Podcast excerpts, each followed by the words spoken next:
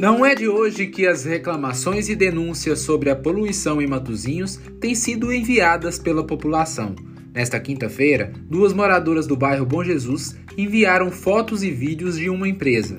Segundo elas, a situação está insuportável, como conta uma delas sem revelar o nome. Assim que nós estamos sofrendo com pó de carvão já tem bastante tempo, sabe? Só que agora piorou. Então, assim, tá uma coisa absurda. vou te mandar umas fotos da casa pra você ver como que fica. E não é só eu que tô reclamando, os moradores praticamente todos do bairro. Na última reunião ordinária da Câmara Municipal, o vereador Cláudio Cessé solicitou uma reunião com extrema urgência entre os parlamentares e o jurídico para tratarem do assunto.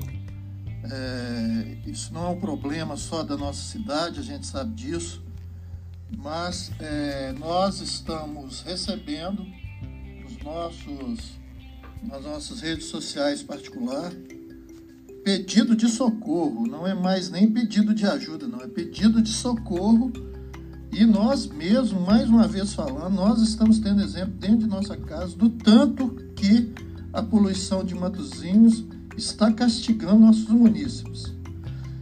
E eu tenho absoluta certeza de que as nossas leis é, municipais elas estão defasadas, precisando da gente tomar alguma medida em conjunto para poder reorganizar essas leis e darmos munição é, ao executivo e também ao setor de meio ambiente para, para que eles possam estar tomando as devidas providências.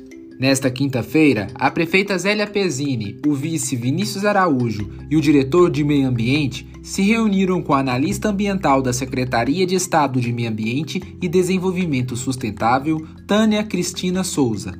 Na oportunidade, a prefeita entregou à representante um dossiê com relatos e depoimentos da população sobre a poluição na cidade.